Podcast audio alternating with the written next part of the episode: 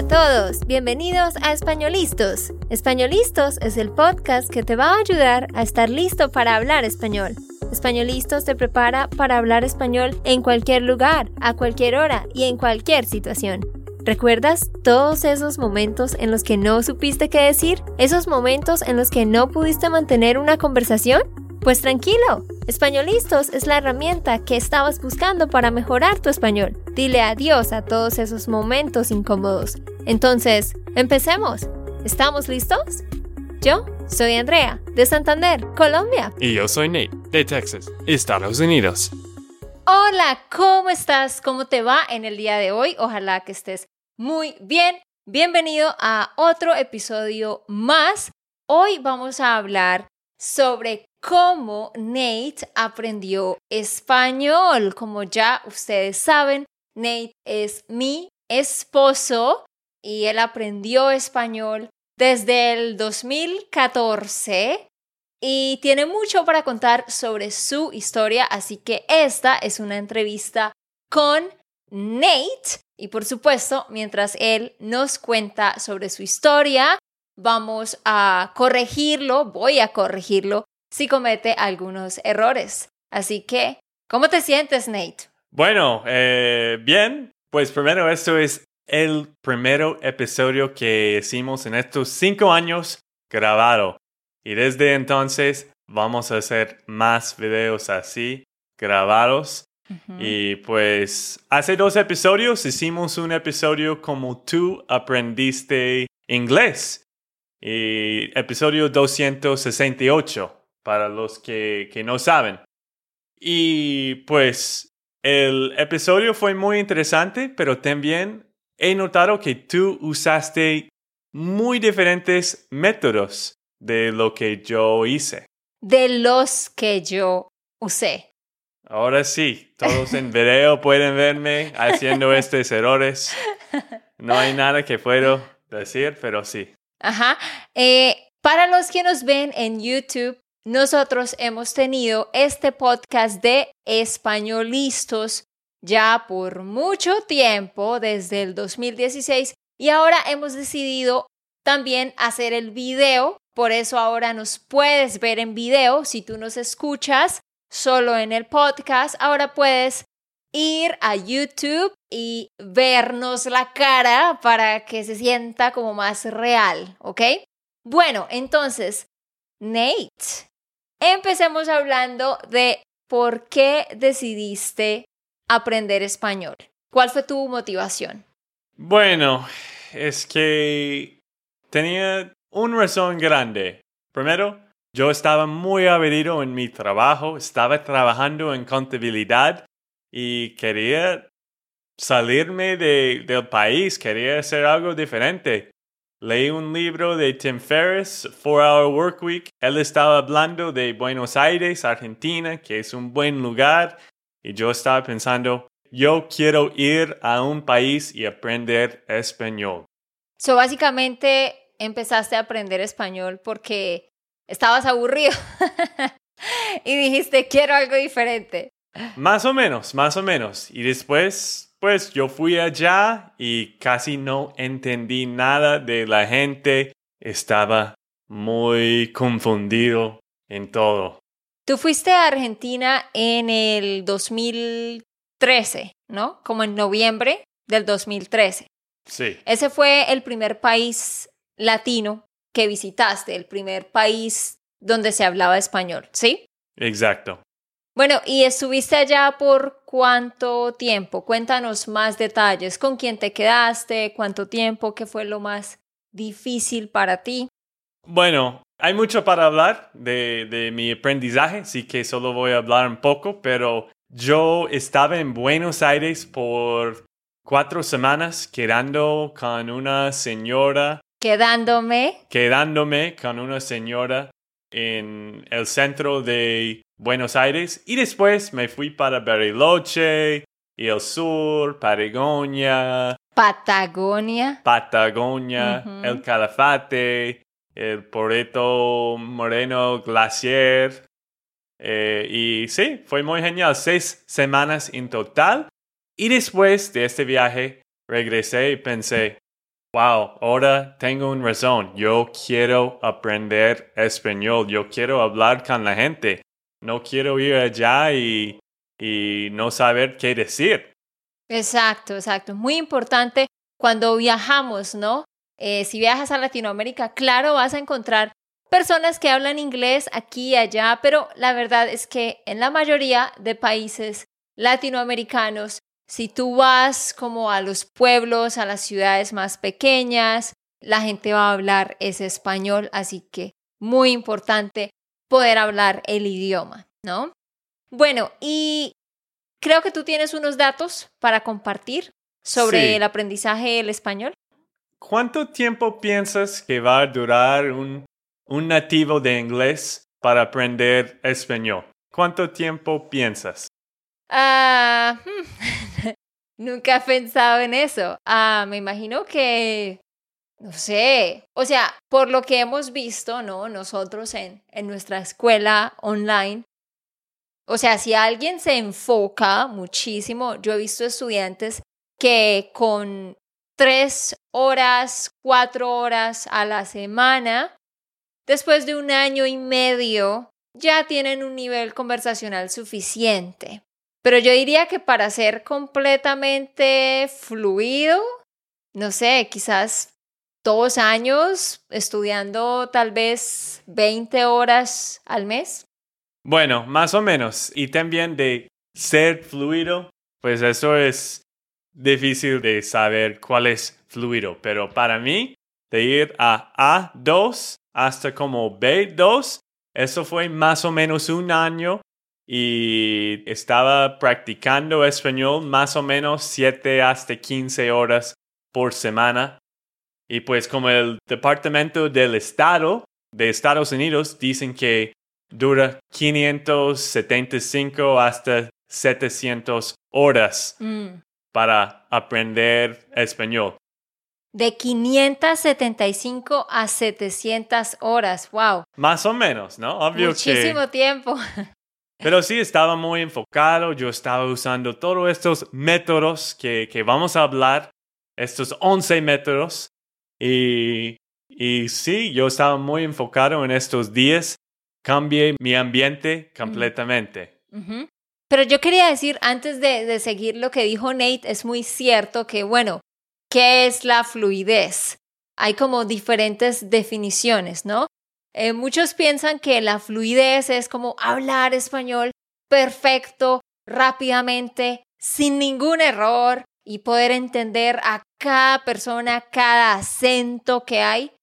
Pero para mí eso no es la fluidez. La fluidez realmente es la capacidad de comunicar lo que tú estás pensando de manera rápida. No importa si cometes errores, no importa si no utilizas las palabras que utilizarían los nativos, no importa si no entiendes cada palabra que te dicen, pero si entiendes el contexto y puedes comunicar tus ideas y no te toca estar pensando y traduciendo cada rato, eso ya es un buen nivel de, de fluidez, ¿cierto? Porque claro, para llegar a ser alguien que es prácticamente como un nativo, esto toma años.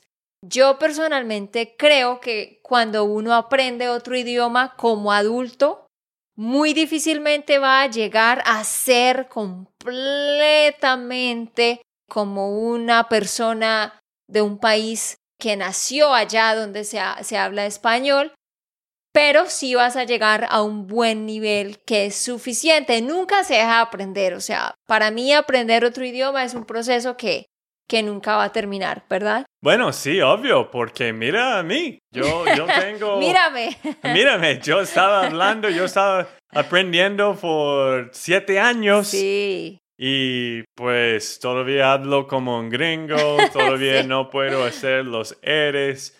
Las R's. Las R's. Ah, muy bien. Y pues siempre hay muchas quejas de cómo yo digo con, porque no digo con, yo digo con. A veces muchas cosas, ¿no? Está bien, pero poco a poco. A propósito, para los que nos ven en, en YouTube, que este es el primer video que están viendo, pero ya los que han estado escuchando el podcast ah, saben que Nate es mi esposo y hemos estado casados por cinco años y pues nos hemos conocido ya por siete años. Así que él ha tenido a una profesora de español casi que las 24 horas al día con él y aún así todavía tiene muchas cosas que mejorar y es precisamente porque cada persona es diferente, el proceso es diferente para cada uno, así que no te sientas mal, vive tu proceso y lo importante es, ¿verdad?, ser constante. Así que ahora sí, Nate, cuéntanos cuáles fueron las cosas que hiciste para aprender y mejorar tu español. Bueno, en este episodio voy a hablar más de los 11 cosas de lo que yo hice para hacer mi propio rutina de, español y, o mi propio, ¿cómo se dice? Em, ok, dirías la forma como yo creé mi propio ambiente de inmersión. Eso es lo que yo quería decir. bueno, mi propio ambiente de inmersión.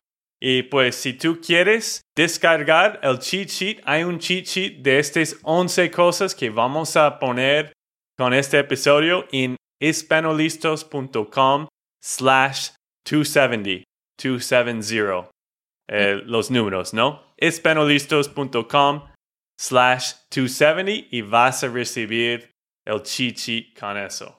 Ajá. Si tú nos ves en YouTube o nos escuchas en el episodio, en la descripción está el link para que descargues este PDF con estos tips que nos da hoy Nate. Como él dijo, nuestra página es espanolistos.com y ahí encuentras, a propósito, todas las transcripciones de todos los episodios anteriores, pero para conseguir estos 11 tips, ve a espanolistos.com slash 270 está también en la descripción. Bueno, tip número uno. Eso fue para mí el más importante y es tener tutores.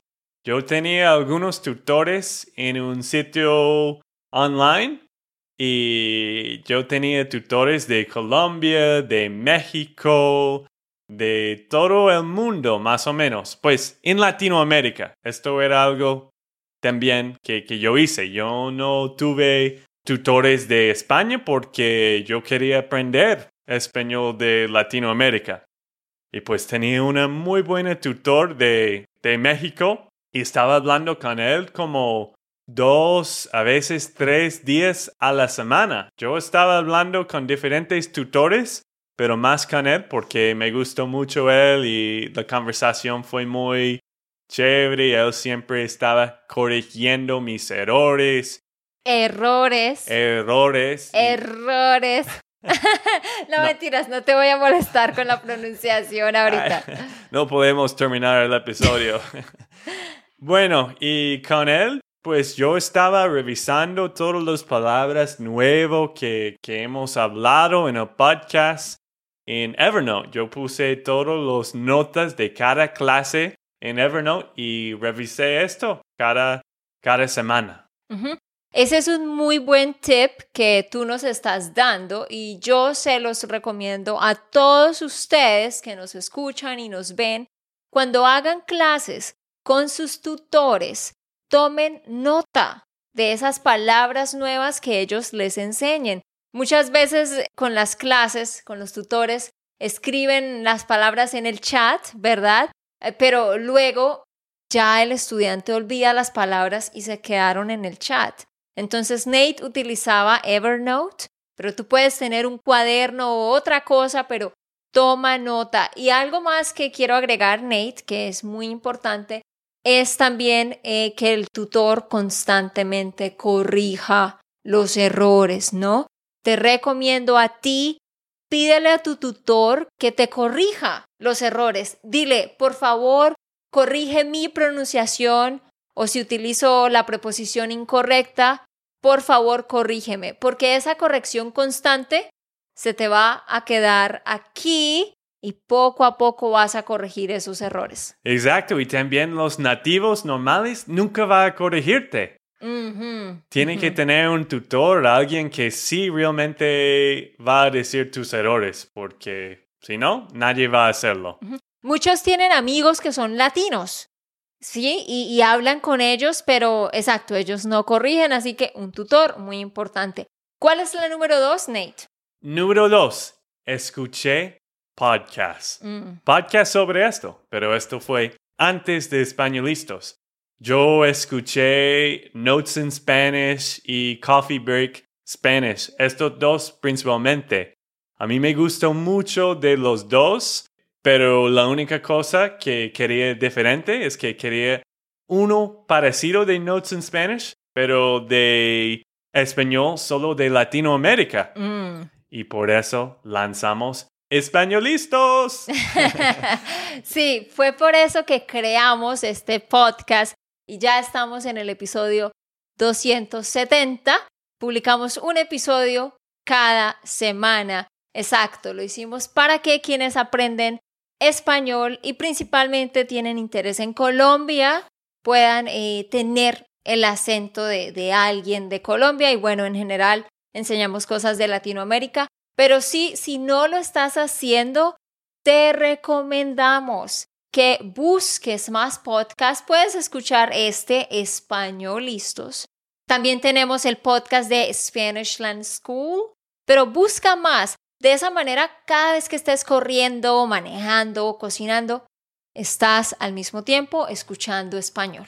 Sí, exacto. Todo el tiempo cuando estaba caminando o cuando estaba manejando a la oficina estaba escuchando podcasts porque pues es muy fácil de hacerlo y como siempre dijimos, decimos, es muy importante escuchar y hablar. Esas dos cosas son lo más importante para aprender el idioma.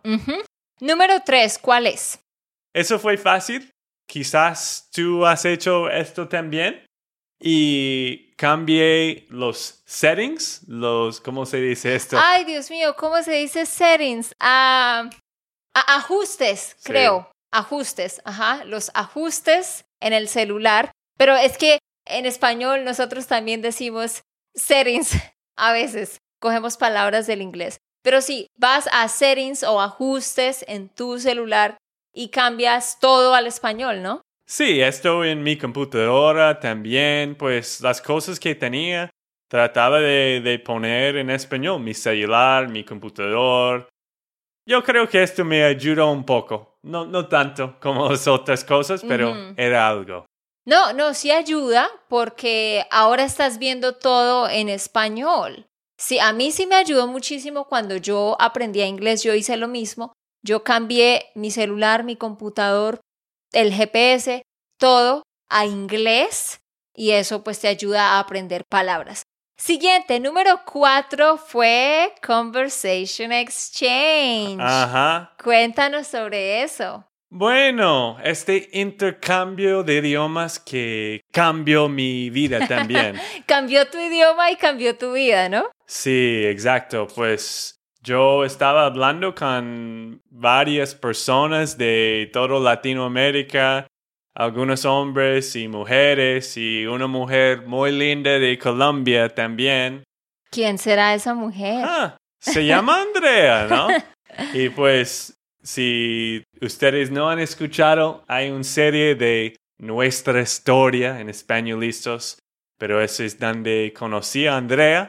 Pero yo primero empecé haciendo esto Conversation Exchange solo para mejorar mi español. Y después, pues, conocí a ti. Te conocí a ti. Bueno, te conocí a ti. Ajá. Les cuento para los que no sepan, hay una página que es gratis que se llama conversationexchange.com. Ahí tú puedes crear un perfil y dices, por ejemplo, eh, hablo español, estoy aprendiendo inglés. Hablo inglés, estoy aprendiendo español. Y puedes conectarte con personas que quieren practicar. Muchos de nuestros estudiantes han encontrado amigos ahí y es una buena forma de gratis poder hablar con otra persona, intercambiar los idiomas. Ve a conversationexchange.com para que tengas más oportunidades de hablar. Muy bien. Luego la número 5 tenemos algo que fue muy clave para ti. ¿Cuál es la número 5? Use un app en mi celular, se llama Anki. Mm. Anki app. A-N-K-I en inglés.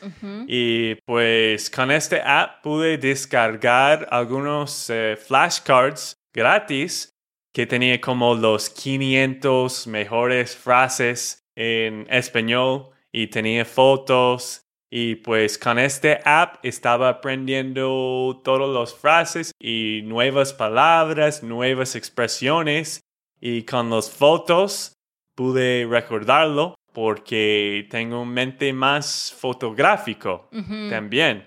Tengo una memoria fotográfica. Sí, exacto. Y un tip para ustedes es borra Facebook, borra Instagram, Twitter. Eso es lo que yo hice. Creo que esto fue antes de Instagram. Pero yo quité esto de mi celular y puse este app, Anki app, en el parte principal, en el home screen, ¿no? Mm. Donde cada momento cuando tenía tiempo libre, pues, ¿qué más puedo hacer? No tengo las redes sociales y O sea que tú eliminaste las redes sociales intencionalmente para no distraerte. exactamente. ¡Qué disciplina! ¡Un aplauso! Yo no soy capaz de hacer eso. Tal vez por eso todavía no he avanzado en un idioma que estoy aprendiendo. Quiero aprender alemán. Sé que hay muchos de Alemania que nos ven. Quizás algún día, algún día llegue a hablar alemán. Pero sí, requiere mucha disciplina, como tú lo dijiste. En el caso de Nate, él eliminó las redes sociales y puso otra aplicación de Anki App Tú no tienes que eliminar las redes sociales, pero sí descarga la aplicación porque ahí vas a tener muchas flashcards y como lo decía Nate, puedes tener las imágenes y es una buena forma de estar recordando el vocabulario nuevo. Sí, es que estaba muy enfocado y, y yo quería aprender. Bueno, vamos para la número 6. ¿Qué es? Yo fui a la biblioteca y allá pude alquilar algunos discos compactos Mm, de Pimsleur. Ah, sí. Había discos compactos de español de Pimsleur B2 y pues esto fue muy bien también, parecido de los podcasts. Pimsleur tiene muy buenos métodos para escuchar español en varios ambientes.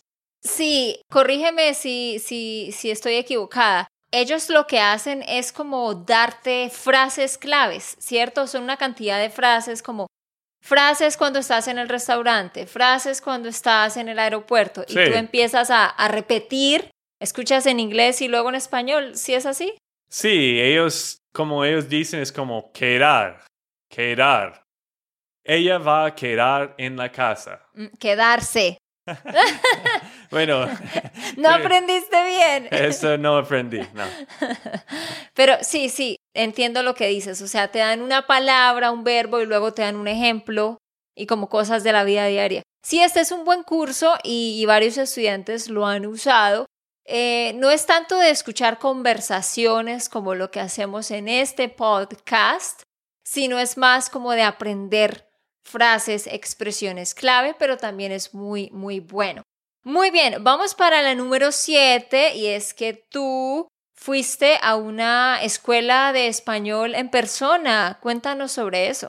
Sí, y para mí esto me ayudó, pero solo un poco. Yo fui a una escuela por como tres meses quizás, pero el problema de estas escuelas en persona es que tú vas en el mismo velocidad de los estudiantes más bajos. ¿Tú quieres decir at the same pace? Sí.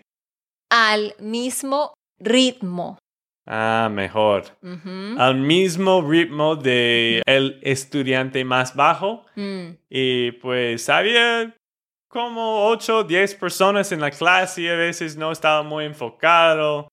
Y pues aprendí un poco, pero es por algunos, ¿no? Para, para tener algo constante es bueno, pero para mí hay mejores métodos, en, en mi opinión. No, claro, depende de lo que funcione para ti. Si tú sientes que yendo a un lugar y estando con otras personas te hace estar más enfocado, pues hazlo.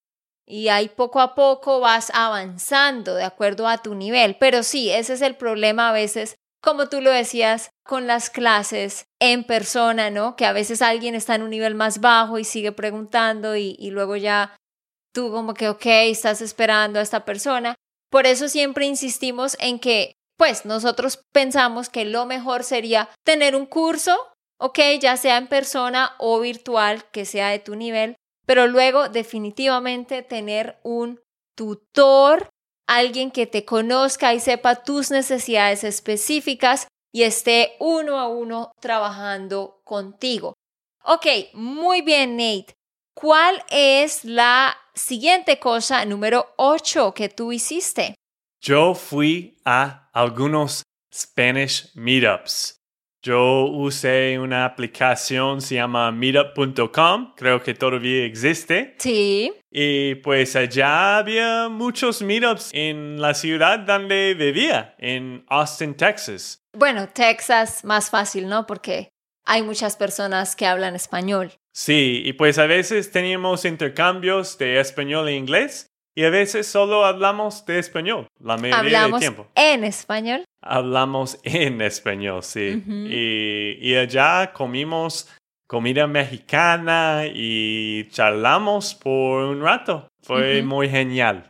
Sí, esto es algo, algo muy bueno y yo lo hice también cuando yo estaba aprendiendo inglés, aunque pues yo les cuento, yo no tenía muchas oportunidades porque aquí en Colombia no hay mucha gente que hable inglés, pero sí tuve algunas oportunidades y esa interacción en persona es muy buena, te ayuda a ganar confianza, sí te da nervios y te da pena, pero yo te digo, la única forma de perder el miedo y la pena es enfrentándote a la situación, saliendo de tu zona de confort y estando en esas reuniones, en esos grupos, hablando con, con otras personas. Pero ya también luego de eso eh, seguías tomando clases virtuales, ¿no? Con, con tu tutor al mismo tiempo. Sí, eso lo que estoy hablando, estos métodos estaba haciendo todos en el, en el mismo tiempo, en el mismo año, Al mismo tiempo. al mismo tiempo. sí. Muy bien. Ok, número nueve. Dices aquí que leíste libros en español. Sí, bueno, lo que hice es dos cosas. Primero, estaba leyendo la Biblia y Mm. pues yo leí la Biblia en un lado inglés y el otro lado español. Usé una app para eso. Ah, una aplicación Sí. que te mostraba como paralelamente español e inglés. Y eso fue para mí genial para aprender nuevas palabras.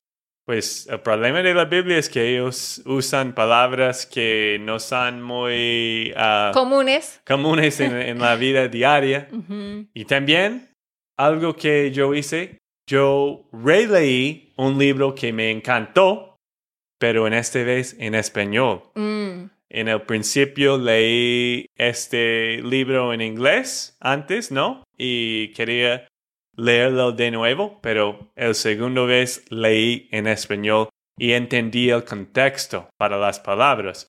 Porque no hay punto de leer un libro si estás buscando cada palabra. Bueno, yo tengo algo para agregar ahí sobre lo que estás diciendo. Sí, lo mejor es que leas en español un libro que ya leíste antes en tu idioma, definitivamente porque de una vas a entender qué es lo que está pasando.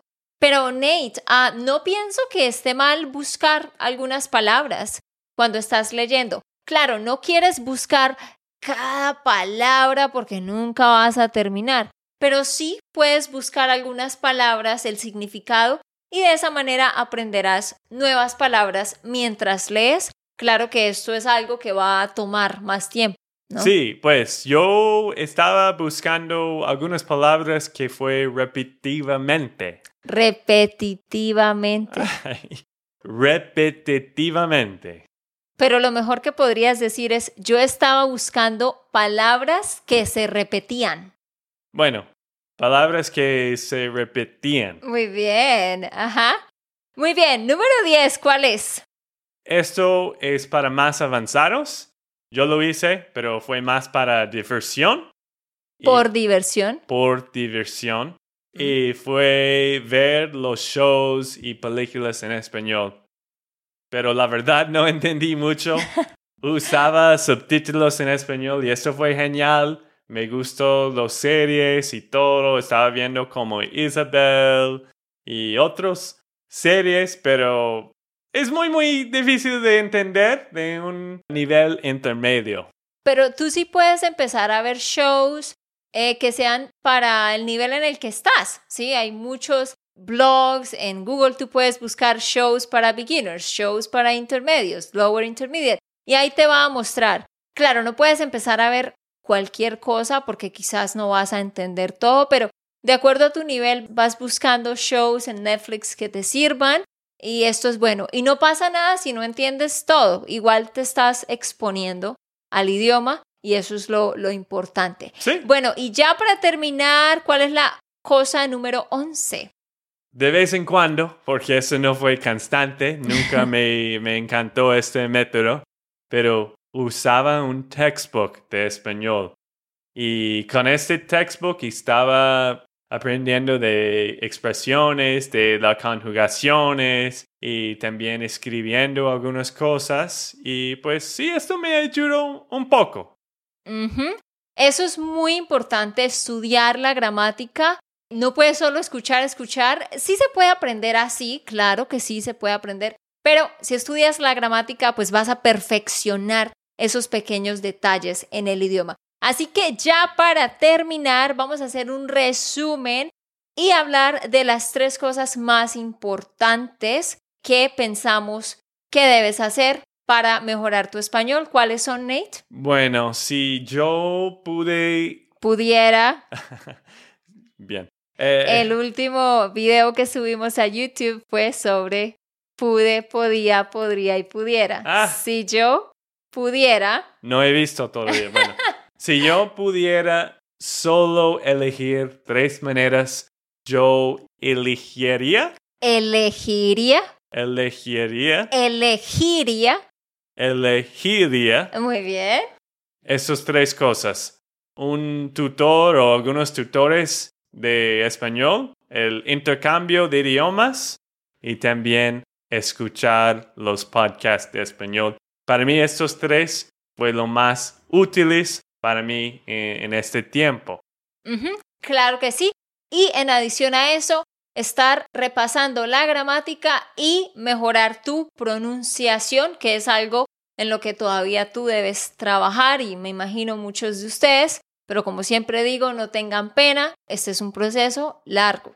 Sí, yo creo que ahora está un poco más difícil para mí porque Es un poco más difícil.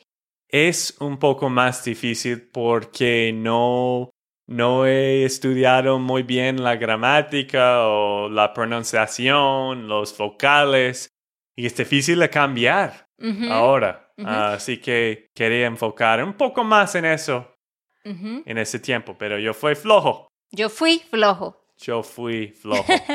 Muy bien, gracias Nate por compartir a todo esto con nosotros. Esperamos que estos tips, esta historia te haya ayudado. Pon estos tips en práctica y ve ya mismo a descargar estos 11 tips y otras cosas que tenemos para ti para ayudarte a mejorar tu español. Ve a espanolistos.com slash 270. Eso es todo, queridos. Nos vemos en el siguiente. chao, chao. Chao, chao. Ok, esto fue todo por el episodio de hoy. Esperamos que les haya gustado y que hayan aprendido. Y recuerda, si sientes que estás listo para aprender español, solo da un clic en Español Listos. No olvides dejar tus comentarios de lo que te gustó y los temas que quieres que tratemos. Suscríbete y déjanos tus reseñas. Españolistos les dice chao, chao y hasta la próxima.